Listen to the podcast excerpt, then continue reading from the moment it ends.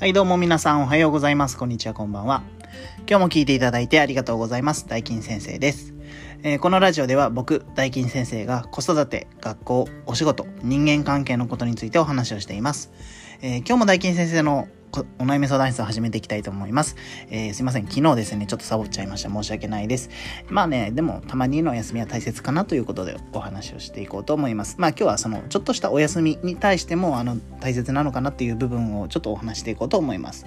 はい、今日の本題はですね、ちょっとした豆知識、親という存在の偉大さということについてお話をしていこうと思います。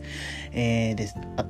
えー本題の方早速入っていくんですが、えー動物界でですね人間の親っていうのは子育ての超プロフェッショナルなんですね。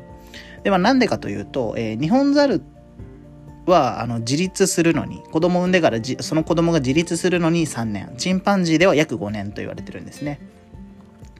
えーでそれに対してあの人間というのは18年から22年、えー場合によってはずっとあの子育てをしている。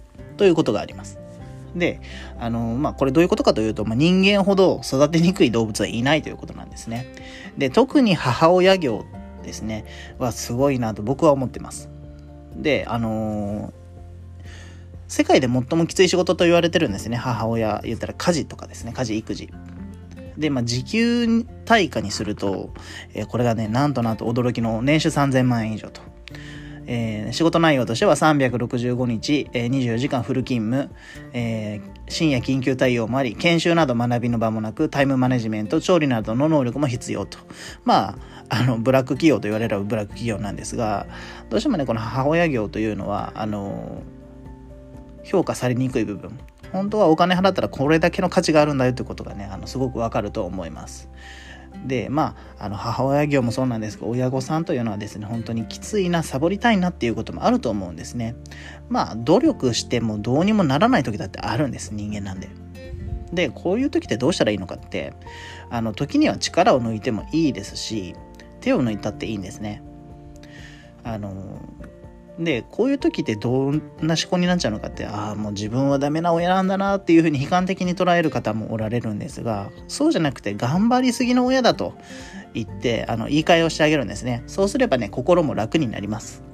でたまにの休憩息抜き手抜きはもうね全然してもいいんです。あの極端な話をしちゃうと子供はあの外食の言ったらレストランのご飯食べるとあの嬉しいし惣菜でも別に何とも思わずにえー、手料理食べたいなってわがままも言わないと思います。いつも作ってるんですもん。大丈夫ですよ。